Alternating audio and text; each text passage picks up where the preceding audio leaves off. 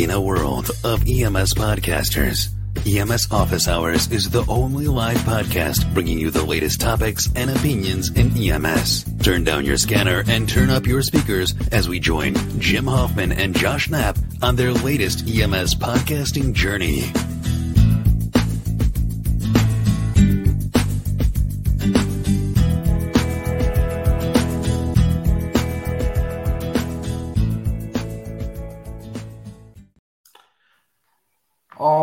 All righty.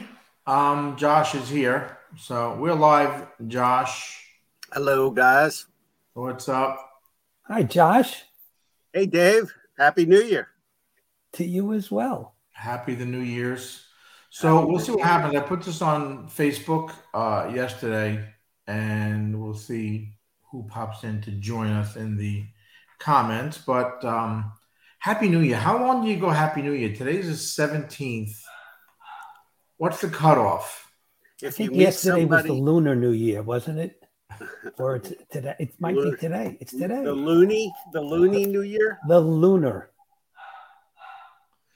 Uh, right? So Josh is drinking his coffee. Yep. It's ten o'clock in the morning. I'm allowed to have coffee still. Yes, yes. One thing I I, I wanted to uh I don't know. There's a there was a um uh little meme thing that I put on Facebook. It's a picture of an ambulance, and the the wording that I said was uh um it's not about getting coffee.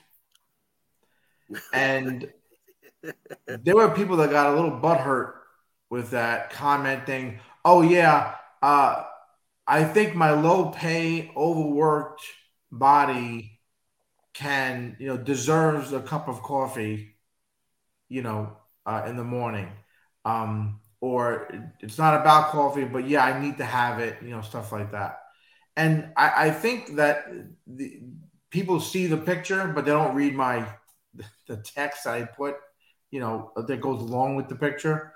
And I pretty much the reason why I put that there was that I don't know if you guys have ever experienced this, but you know, I've had partners over the years and people that I've worked with over the years that won't check the ambulance, won't engage with anybody until they have a cup of coffee in their hand.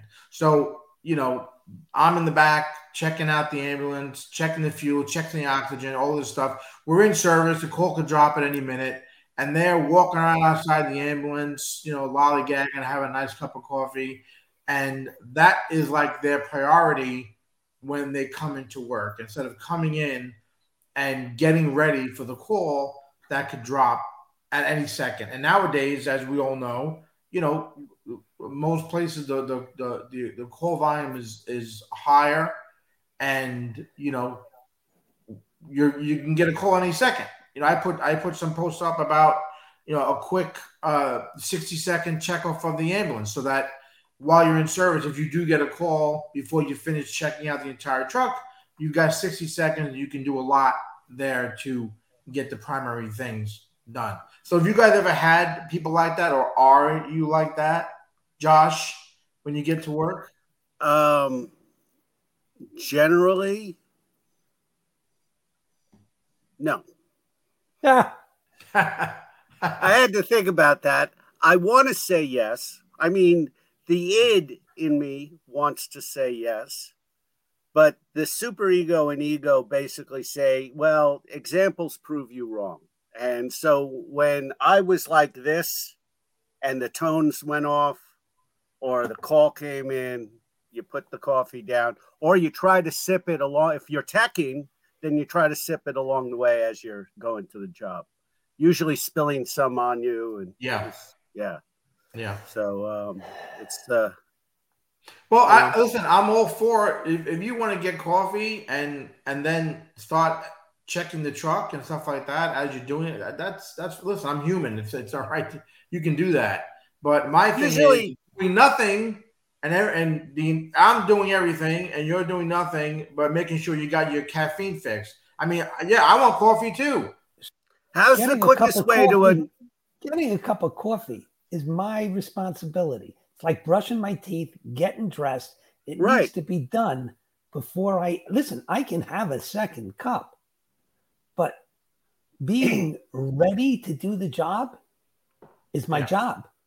That's the job. honestly and honestly you know if we really i mean i don't know I, I i know some people who roll out of bed and you could tell they must have slept in their uniform and they get on the bus and they're Wait, you still don't? you know in dreamland and you're like whatever. You know people like that but um, you know also the surest way to uh, kick uh, to piss off your steady crew is to show up just in time you know if your shift starts at three o'clock and you're at 258 you know every freaking day it gets annoying.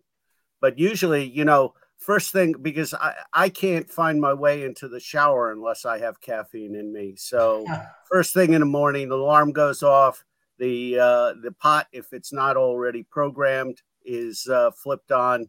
Have my have uh, coffee for a few minutes take a shower go to work and then get another cup of coffee and breakfast which is why i now have two stents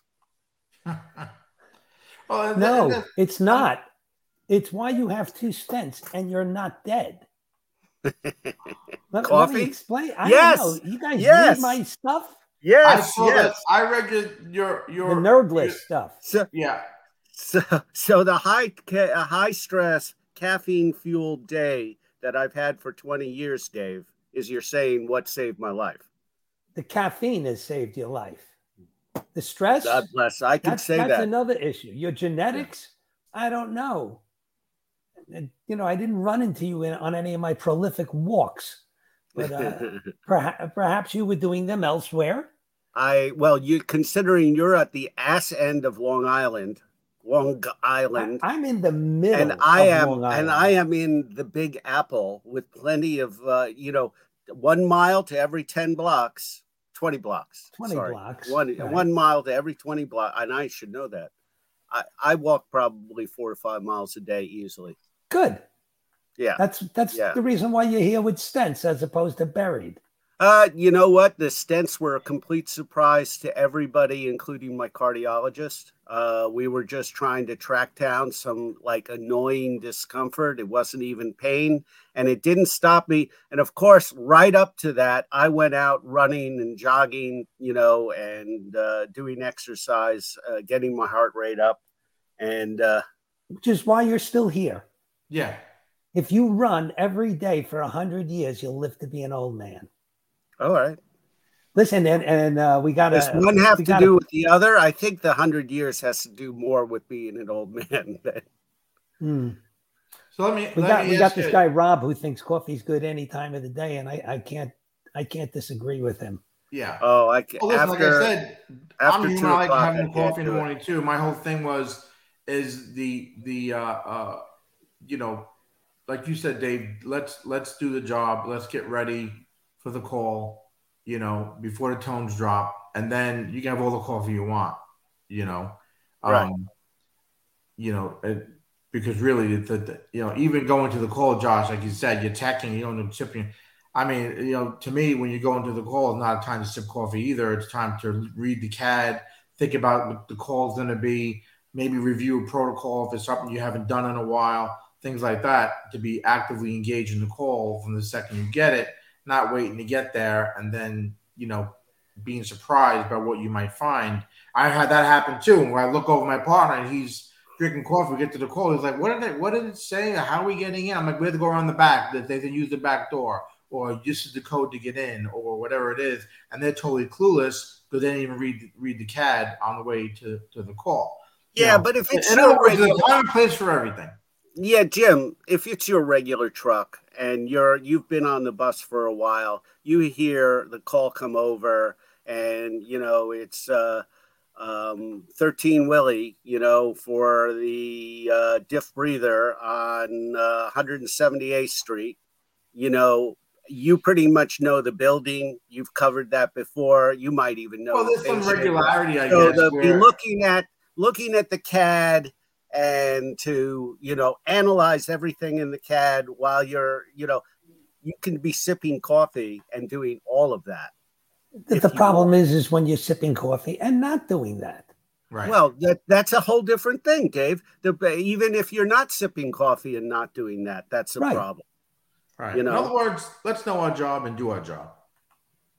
Oh, oh, sounds like so, a boss. Um, uh, on the uh, the topic of knowing and doing our job, we would be remiss as a podcast, of course, if we didn't at least briefly discuss. Oh Lord, the the, uh, the um, EMS folks who were charged with murder in uh, Illinois. Um, have you guys read any of that or watched the video? Have you watched the uh, cam? I yes. did. Cam? Yes. You did. Okay. All did right. You? I absolutely have an opinion based on what they were doing. Um, and I'm sure everybody on... who's listening or watching has an opinion. Uh huh. And on top of, of that, wait a second. I don't think you're gonna like my opinion, but go.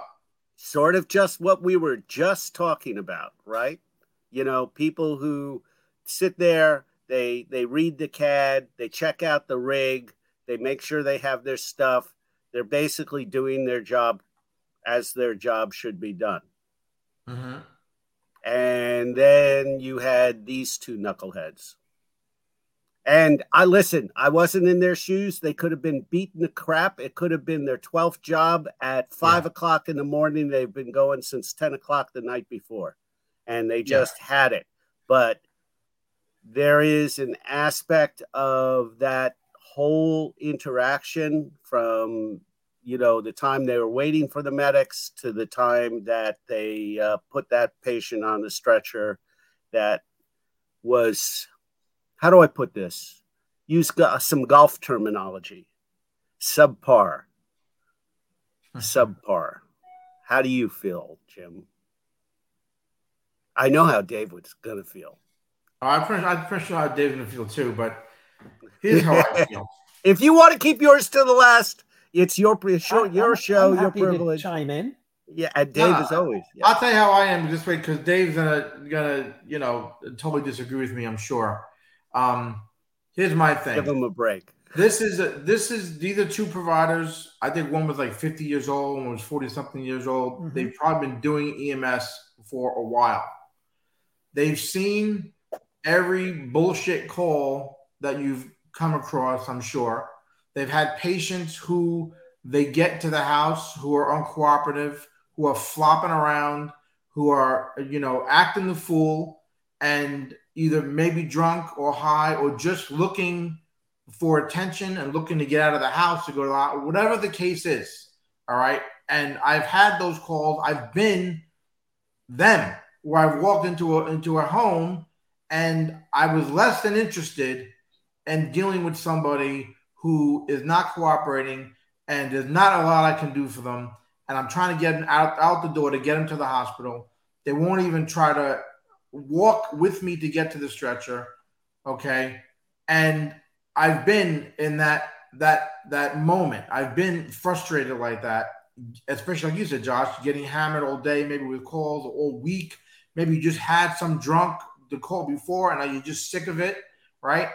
And mm-hmm. you know, you're you're you're not you you're, you're not. What's happening is that you end up not seeing the underlying issue that might have been going on with the patient. For me, anyone that's worked with me and, and knows me knows that I will have that sort of same sort of way that they were acting with the patient. But at the same time, in the back of my head, I'm like, wait a minute, something else might be going on. I better do an assessment. I need to check vitals. I need to check what might be happening with this patient because it might not just be that drunk. It might not just be the person who's being uncooperative for whatever reason, right? And you have to kind of, while you might be working in the job for quite a while and being frustrated and being burnt or being overworked or whatever the case may be, at some point as a provider, you need to take a breath and go, okay, it's not about me right now. I need to figure what's going on with the patient. So while I probably wouldn't have been in a position where I would have put the patient face down on the stretcher and maybe not done anything for them in the ambulance or whatever, where they die on me, right? I can see the myself being how they are walking into a scene like that okay, and trying to get the patient to get up and get onto the ambulance. Okay, let's go. We're going to go now. And they're not cooperating. They can't even make it to the truck for whatever reason. And you're getting frustrated. You're getting, you know, irritated with that because you don't see the underlying issue that might be going on, you know. But at some point, you got to say, okay, why is the patient doing this? And try to look further into it, you know. And if anybody out there listening to this, uh, you know, if you've been in EMS for any length of time, you ever walked into a call like that and had the same sort of facial expression that these two guys, people had, and the same sort of, you know, irritation that they might have felt, you know, you're full of shit because everybody out there is, if you've been doing it for any length of time, you've had this type of call, right? And yeah, you probably do like I do. You, you say, okay, fuck it. I got to deal with this person. I've got to do an assessment. I have to check out what's going on with them, right? They mm-hmm didn't do that apparently. They got to the point where they just totally didn't care and ended up, you know. Okay. Dave is about to bust. So Dave is busting. So let's because I am busting. I am so, go ahead. So I think I think we have to stop teaching EMTs to do this. They learn it somewhere. They don't learn it in class. You don't teach what? it in class. You what don't do you teach mean? them to roll their eyes.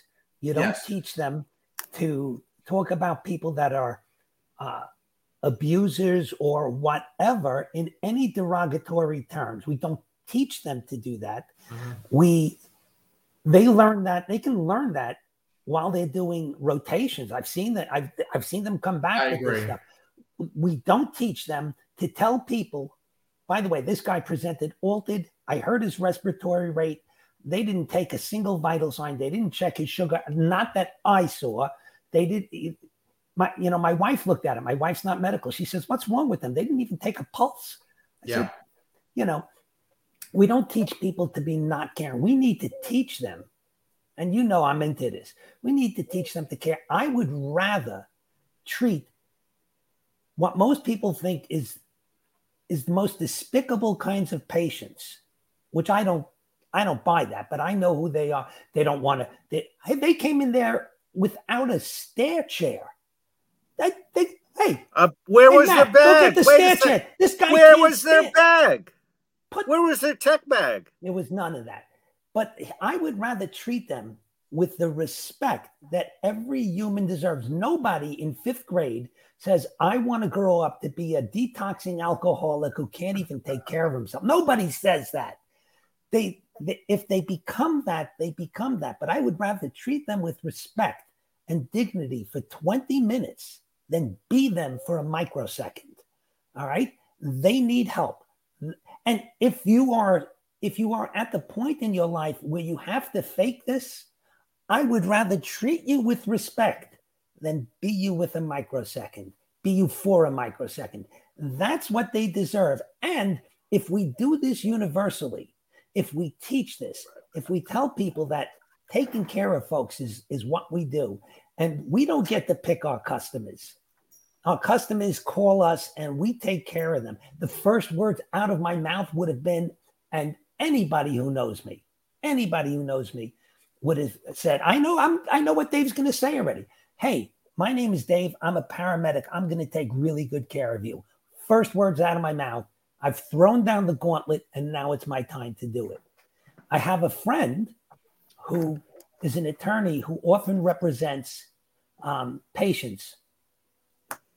And he, he said to me, Oh, I got to guess, uh, four decades ago, because, you know, these guys are 45, 50 years old. And I joined EMS as an, as an EMT in 79. Um, uh, so I, I'm doing this almost for as long as most of those guys are alive. He said to me, you know what? My my patients, my my customers, my the plaintiffs don't want to sue people who've been nice to them. And I'm not, you know, he called it nice, and I call it in my head, treated them with respect professionally. He says, even if they've done something wrong, they don't want to go after them. This this patient didn't even have them choose the position.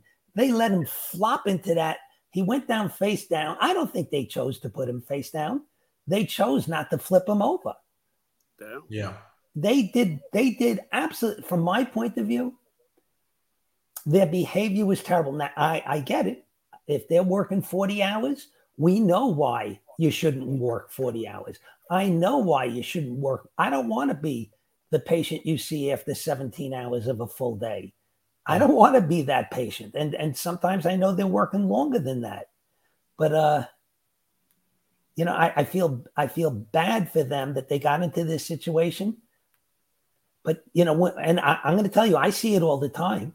I see it where people are walking people out of the house with difficulty breathing and I'm I'm doing my best to, because I'm not the first responder. I'm doing my best to pull this. I'm telling my crew pull the stretcher out, get it to the patient. We are not asking them to crawl up these steps. Yeah, get them on the stretcher right away because when they collapse, once I've been there, it's my fault. And the thing is, too, Dave. You know, like I said, that you know, I'm not saying these that these these providers were right in what they did. I can I'm telling you that I've seen it happen and I've been in that situation. You know, I haven't always been like this. And the thing is, is, is you know, when you're in that situation as a as a provider, you have to take a second and, like you said, take the vital signs and stuff like that. And if you find out that it's all BS and it's just an intox or just whatever, take them to the hospital. You don't need to make them flop down face face down the stretch or whatever. You know, take them to the hospital, give them a blanket, the minimum you can do. And then, like you said, 20, 30 minutes, you're done, and it's that person's out of your life. But as opposed to them losing their life because you didn't do something you should have done. I think Dave, you made a good point about training people early on. And this is something that doesn't get done. I remember when I first started an EMT, there was a, somebody else was an EMT. They were working with a paramedic. It was it was at the time it was just an EMT truck. We were just we were waiting at the hospital to get the the ALS uh, approval by FDNY to, to run the ALS versions. But so we just run an EMT truck, but she was working with a, with a medic. The medic was so burnt out, and brand she was brand new as an EMT, and immediately started taking on his traits with no experience, nothing behind her, other than just watching how he was how he was talking to dispatch, treating the ambulance, treating the calls, treating the paperwork, all of it and it was like she became like a mini version of him before she even had a year in to the job. And everyone saw her, well. everyone knew it, you know, and it happens because, like you said, you know, you've got to teach them the opposite and try to train people not to pay attention to that level of of you know um, disregard for the you know for the job, no matter how burnt you are. If you're that burnt, There's it's a, time to leave. You know, the thing is too is is we need to tr- train people how to do this type of stuff and remind people when they're in class that most of your calls are not going to be these exciting calls. You're going to get calls like this where you're going to have to, you know, deal with these types of patients. You know, you're going to get the homeless patients, you're going to get the intoxicants, you're going to get the people who are just calling because their finger hurts. This is the job you know, you this is what you're signing up for. Jim, know? there's a couple of things that work in play in what you're you're saying. One is just general attitude and the the uh, way you present yourself or the way you look at the job, and it's a really it's a real shame when you have somebody who's new um, trying to emulate. You know, maybe they're a popular person, but quote unquote the burned out medic. You know. Mm-hmm 20 years on the job and they're yeah. done or whatnot and and they're trying to emulate that and just basic you know em you know and lose that that that new enthusiasm that you have i mean i when i first got on the bus i no doubt annoyed many of my steady partners because i had enthusiasm i was like let's do that. Let's pick up this. Let's go you know let's go. And yeah. um but there's there's a, a the other side is you know the what we're how we're teaching and what we're teaching and the inconsistency of how we're teaching. And I think that I had a really good instructor when I was in EMT. He was really into the job. He's still in security to, you know, still in public safety now, working in Washington, D.C. to this day. And uh, he said, in an off, sort of an offhand way, but at the end of one of the lectures, and and I think it may have been on uh, abuse and uh, alcohol abuse, he said, "Just remember this: it's the drunks who will end your career. It's the drunks who will catch you off guard." And it's yeah. like I, I I I stopped and I did not really understand what that meant until I got on the street. But this is, you know what? we are only seeing a keyhole version of this whole story, regardless of, you know, within no, your eyes. What? Yeah, that's true. Yeah, We're only seeing a small part of of. Right. We don't know what happened in the back of the ambulance. We don't know. He may be. He may be their most common frequent flyer if he was, I would expect a better relationship between the crew and the patient. But you know, he may be like that three o'clock, that four o'clock in the morning job they get every time, um, and it's and every time for the last three years, it's been complete nonsense. Yeah, you know, and usually the guy gets up and walks out and everything else, and this time he's, you know, having difficulty or failing. Had, I mean, I've had patients like that where they're homeless or common intox and you get them all the time and and then it's the one time that you you say wait a second something else is going on i mean i had a i had a guy once that was always totally you know passed out drunk and the one time we found him he was totally unresponsive we ended up intubating him you right. know and right. and it's like you bring him in even the er is like what the hell are you doing we get this guy once a week How, why now is he intubated you know what i mean and, and, who wants to walk a drunk? My God, the easiest way to move an, an intox patient to the ambulance is the chair. Yeah. You and know, like Dave said too, right? Trying to walk a, a diff breather. That is the thing. How are you walking people nowadays with cameras and videos and everything else? You're walking a patient out of the house holding the oxygen bag with them with a non-rebreather on. It's insanity. You know, we I remember years ago we had pulled up on a on a, a multiple uh, uh, motor vehicle collision on the on the highway, the Belt Parkway, and we pull up and um, you know there were other ambulances there that were volunteers, um, and we get there and they've got people walking around with collars on their neck. Mm.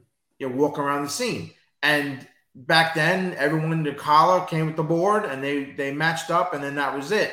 We pull up and my partner goes, the first thing we're gonna do is get all these people collars, either get the collars off or get them in the ambulance because if someone sees this, you know, we're the authority on the scene now and we're gonna get burned for it, not all these volleys that are there, you know, doing it. You know what I mean? And not to say all hey, volleys do that. I'm just saying, that. What's that? I've seen what? paid folk do that. Oh yeah, I'm just saying. I'm just saying that situation. It was but you were right. That, yeah, once that you got there, it. you would have wanted to, to get sued. yeah, I mean, I've seen where I've seen paid people do it where I pull up and they have they got somebody in the front there of the ambulance, the passenger seat with a collar in there around their neck. You know, I'm like, what the hell is going on? And you know, it, it's it's just the the the optics of things you know, in in this case, like we just said, we don't know everything going on. It doesn't look good, you know. And maybe we should just be doing good things all the time, so we don't have to worry right, about exactly. how it that's looks. A good, that's oh, a great point. what a goody two shoes! Listen, I'm going to tell you, I, I Ricky Rescue. I, I, two things I wanted to talk about. I know people, I know ALS providers who brag about how often they turf calls to BLS, calls that shouldn't be. Well, they're not seizing it. They're not seizing anymore. They're not unconscious anymore. Their chest pain went away. I gave them oxygen and they feel better. And they turf all of that to BLS. And, and I think that's a bunch of baloney. I think it's an attitude that pervades and that the new medic learns this and passes it on. Back in the, well, I, I'm sure it was in the 50s, maybe before that, there was a Broadway show, which is a very famous Broadway show, South Pacific. You know the song? You yes. know the you know you know the movie? Yes, yes, okay. I'm familiar right, with. So there's a song in there which is really about Valley racism, but it, it's you've got to be carefully taught to hate and fear. You got to teach people to be disrespectful, and they do. They do. That's number uh, one. You know, wait, wait, wait, we, Dave. You're tapping are, into.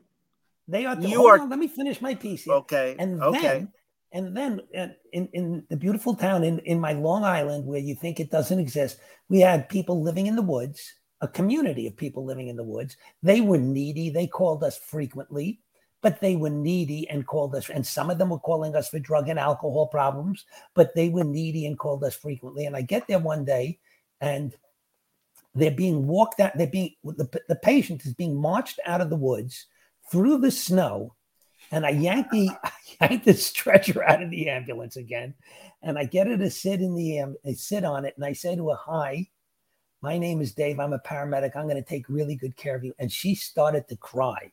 I said, What happened? She said, Nobody treats me nicely. This is the first time I've heard that in years. So I said, That was the right thing to do. It was the right thing to do.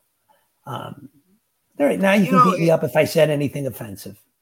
It's a difficult thing because, you know, what Jim was saying today, you know, with the idea of everybody has a camera on them. My God, you know, this is, uh, I, am not sure if it was Orwell in 1984 who had the concerned citizens. Big Brother. they had the cameras. What? Big Brother. But, yeah, Big Brother. That was from. cameras, but it even had citizens, and they had cameras on their eyeglasses. And you know, where we would we see now. this? Go, da- go down to Vision yeah, Center Google. or LensCrafters. You can get frames with cameras that sure. stream to your to your account. So it's it's a lot more difficult today. I mean, I still remember about 10 years ago there was a job in the Bronx where there was uh, like a above a bodega or a second story, a third story above a bodega. There was uh, an apartment fire. There were kids. One of the kids was like a four four to six year old unconscious, and they practically dropped him out the window. And he was caught by a, a, a guy on the ground, and he was handed to the uh, EMTs. Now, what they don't say, uh, and the uh, what they don't say is the right after the EMTs, the medics had arrived. The medics were there. They set up the back of their uh, bus. Everything was open. The stretcher was out, and everything. So, you know, you have two fairly fresh EMTs with a unconscious baby. And what did they do? They threw him onto the stretcher uh, not through him, but they put him on the stretcher. But the kid was, he had one arm off the stretcher. He didn't have, you know, they didn't put oxygen on him or anything else. They rolled him the 15 feet to the ALS crew, who basically took over medical care. So all they were there transporting him 15 feet. Somebody with a video camera did that, made the evening news, and you see the kid, you know, flopping off the, the stretcher, yeah. no mask or anything else they those two EMTs got fired because of the way it looked. Yeah. And and anybody who remembers being an EMT can say they can, you know, when when medics were were you know when they were at a job that was way above their pay grade, so to speak, and the medics were there at hand, what did you do? You were happily handing it off. Happily. And, you know, and, is, and thinking in your head, the best I can do for this patient is get them to the medics quickly. And so that's what they did. And they lost their jobs because they didn't stop. They didn't put in, no. uh, uh, you know, they didn't strap them down. That. Right. That was sounds like a terrible reason. But I'm and just saying. Thing, you know, this is something I think a lot of people have to think about too. Like you said, Dave, if you're doing the right thing all the time and you're conscious about it, um, you don't have to worry about the optics being bad if somebody takes a picture or a video and things like that. And this is something throughout my time in EMS that I've always been very conscious of is wrapping people in blankets, making sure arms and legs aren't hanging off, that they're not that they're not like in the stretcher halfway and their their you know their legs from the, the knees down are hanging off the back of the stretcher, you know, all this type of thing to, so that the, it, it looks like I I'm caring for this patient you know, um, because forget about cameras and videos and things like that. Think about what family members are thinking of you. thinking about what doctors and nurses think of you when you roll into an ER with somebody's arm dangling off the, the, the stretcher, you know, even a cardiac arrest. So how often do you have a cardiac arrest and arms are hanging off and, and one leg is, is halfway off the stretcher and everyone's focused on let's just do compressions. That well, you know what? You probably got about you know four, five, six people there. Somebody can make sure that the patient is presentable while the other people are, you know, doing CPR and and other interventions. Instead of everybody standing around, you know, trying to be part of of you know the the the transport. You know what I mean? Stuff. What's that? Big hero stuff. One of the yeah, I mean, you know, it, it, it's great to do to do compressions. It's it's the key element of you know what you're doing for a patient in that in that situation. But the pre, the presentation it means a lot. You especially forget it. Like I said, forget about cameras and videos. What does the family think? Is this the last memory you want them to have of their family member with the arm dangling off the stretcher and the leg half hang uh, half hanging off? You want them to, you know, at least remember some sort of uh, you know, dignity that the patient might have had when you were transporting them, you know, to the ambulance and then from the ambulance to the to the emergency room. You know, because I, always hated that when we got to the hospital, right away people throwing open the back doors. I'm like, no, don't throw open the back doors. Let's make sure we have everything we need. Get get the monitor where it needs to be. Get the patient how they need to be. Then open the doors and let's opening it, open them up. Because most of the time, if the family on scene isn't there waiting for you, their family members have been called. They've already and they've been at the hospital waiting for 10, 15 minutes for you to get there. And now you get there, you open it up, and this is the first thing that they see. And that's you know, you don't need you don't want that to be uh, for me what you want the last thing you want the family members to remember, you know, their their, their loved one or even how or even us as a profession is what they remember, you know and how we were just sloppy and and, and lazy and and didn't really care about you know cover, covering up their patient where their genitals are exposed because you didn't take the second to put the sheet back on. You know what I mean? So it, right. it, it goes beyond just worrying about cameras and and and and you know pictures. It also goes with just the picture that people are taking with their own eyes that they remember you know, because uh, these this these two people that did this with this patient, you know, next month you're probably going to forget all about them and the video and everything else.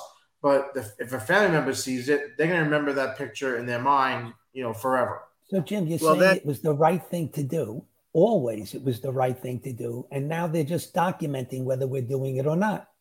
I right. think you're spot on. We always should have done it. We should continue to do those right things. And if they document us doing stuff, they're going to document us doing the right stuff.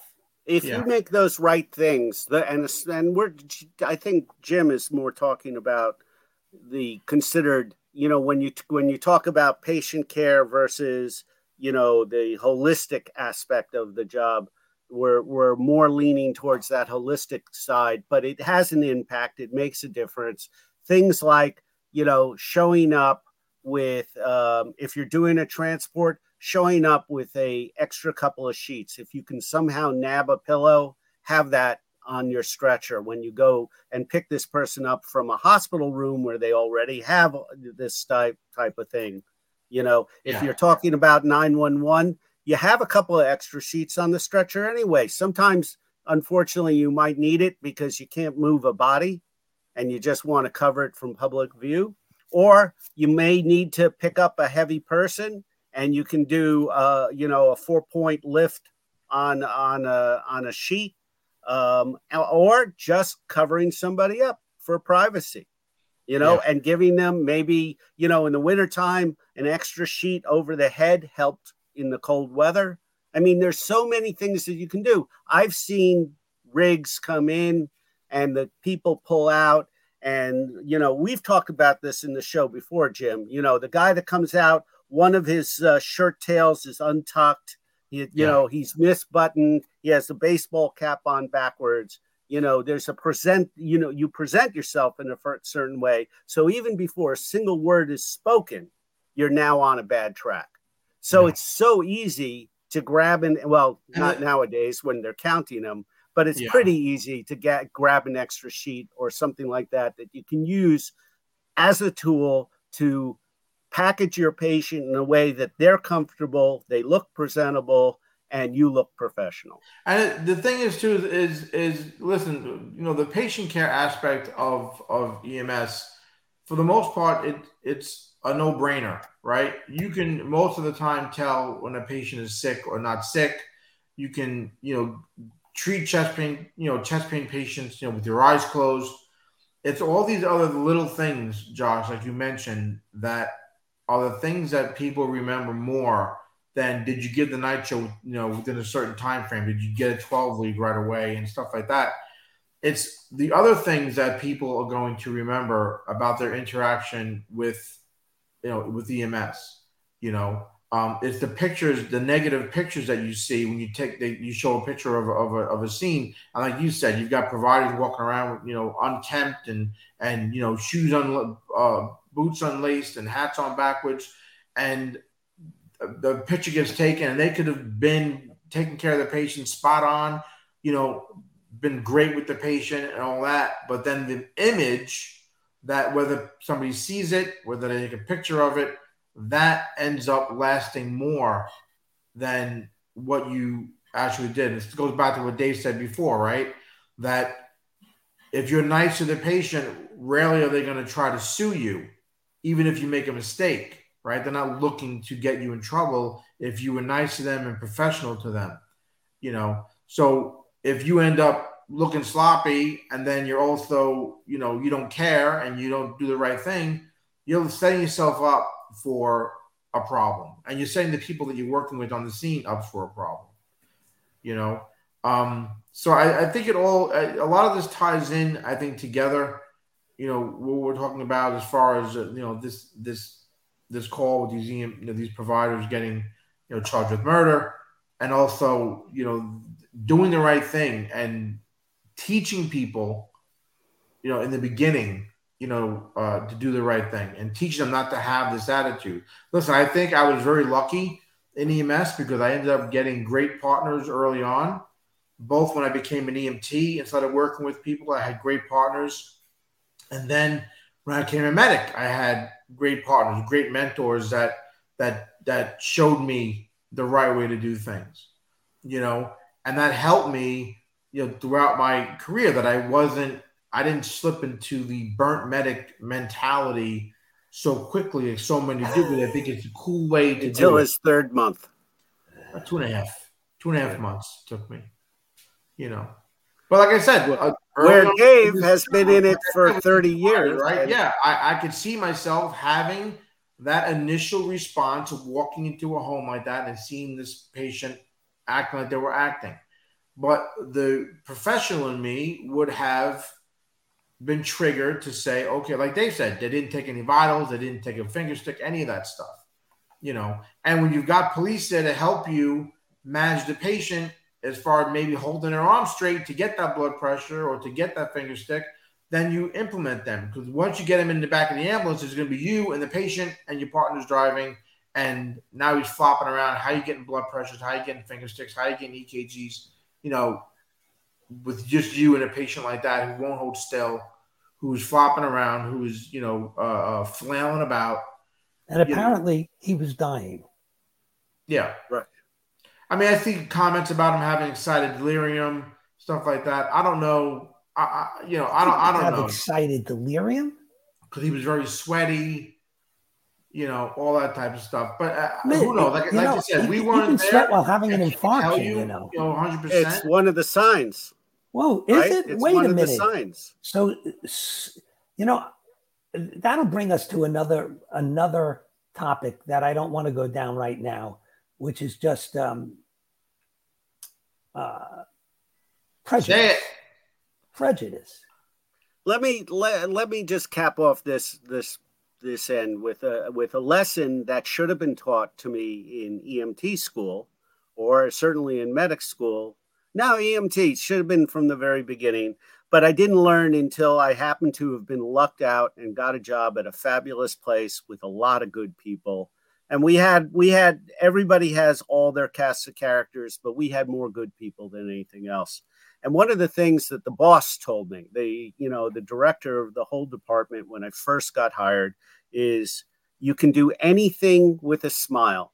You know, you can sit there and as and and as long as you're smiling at the family, you can put a pillow over the patient's face and smother them right there in front of them, and they'll thank you for it at the at the end. But the the, the message is more powerful than you know maybe an offhanded uh, remark about it.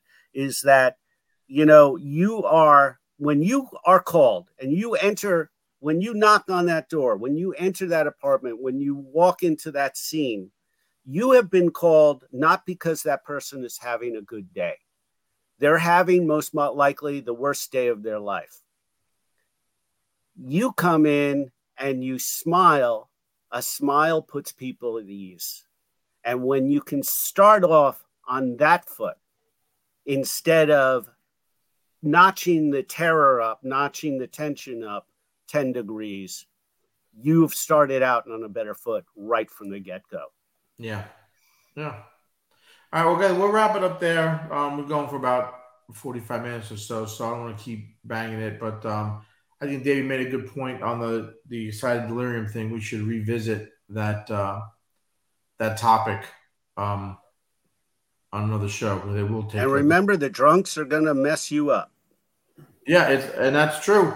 Drunks and homeless will, will be the ones that uh, where you lose your job. You know, I've seen it happen. So, all right, guys, that's it. Want to mention anything before we head out, Dave, Josh? Dave, you, know, doing I- any more I- of your fabulous 12 leads? Uh, oh my gosh. I- I'm putting together a class now. There's all sorts of new material. It's hard to squeeze it into 16 hours, but I am very excited because at the end of this month and the beginning of next month, I'm going to be presenting in Exotic Duluth, Wow. where uh, right now I think they're buried in snow. And it, I understand uh, I think they at are night too. uh, with the wind chill, it might be minus 10. And I'm excited to be there. I am looking forward to it. Well, Haven't you're- you're- there. you're in Florida right now, right, Dave? I'm in Florida right now. So, but I am excited to be going to Duluth. I, I want to uh, I want to visit you got to pack differently. the geography. I want to talk to the folks there. I don't I don't mean talk at them. The presentation is one thing, but Yeah. I'm anxious to, to speak with folks who are working in Duluth and understand um, their culture, their Yeah, EMS culture. absolutely. Yeah, that's a whole nother. That's actually another episode to talk about when it comes to EMS cultures and of EMS in different areas. You know, which is something over the years I think I've learned. You know, is is important. You know, You don't Uh, have to you go know- far from your, your home base to find a new culture. yeah, But, uh, that's true too. You, need, All right, you know, you're sitting on. Wait a second. You're sitting on the bus, and you know there, there's the company. Your your your organization has switched over your EKG uh, electrodes to a different brand, and you have the guy that's sitting there pissing and bitching that the brand isn't good. The old brand was better. Blah blah blah. Yeah. And then you get out into the country where you have people and i was listening to a crew there was a uh, um, a reporter that went out with one of these tribal crews who Hmm. work on a reservation that could be you know 300000 um, uh, acres um, it could be an hour and a half travel time from one end to the other and you want to talk about you know if they get two electrodes they could put together they're happy Yeah, you know Actually, I mean, uh, they, they're equipped I have a And- guy from Haiti who wants to join us on the show. I keep uh, forgetting to touch base with him. He's an, an EMT in Haiti, and he's always looking to to, to talk. Um, That it might sounds be great. interesting to get him on here um, and see what he has to say. Yeah, let's do that. Yeah. All right, guys. Uh, that's it. So as always, I am Jim Hoffman. Josh now. Dave Brenner. Stay.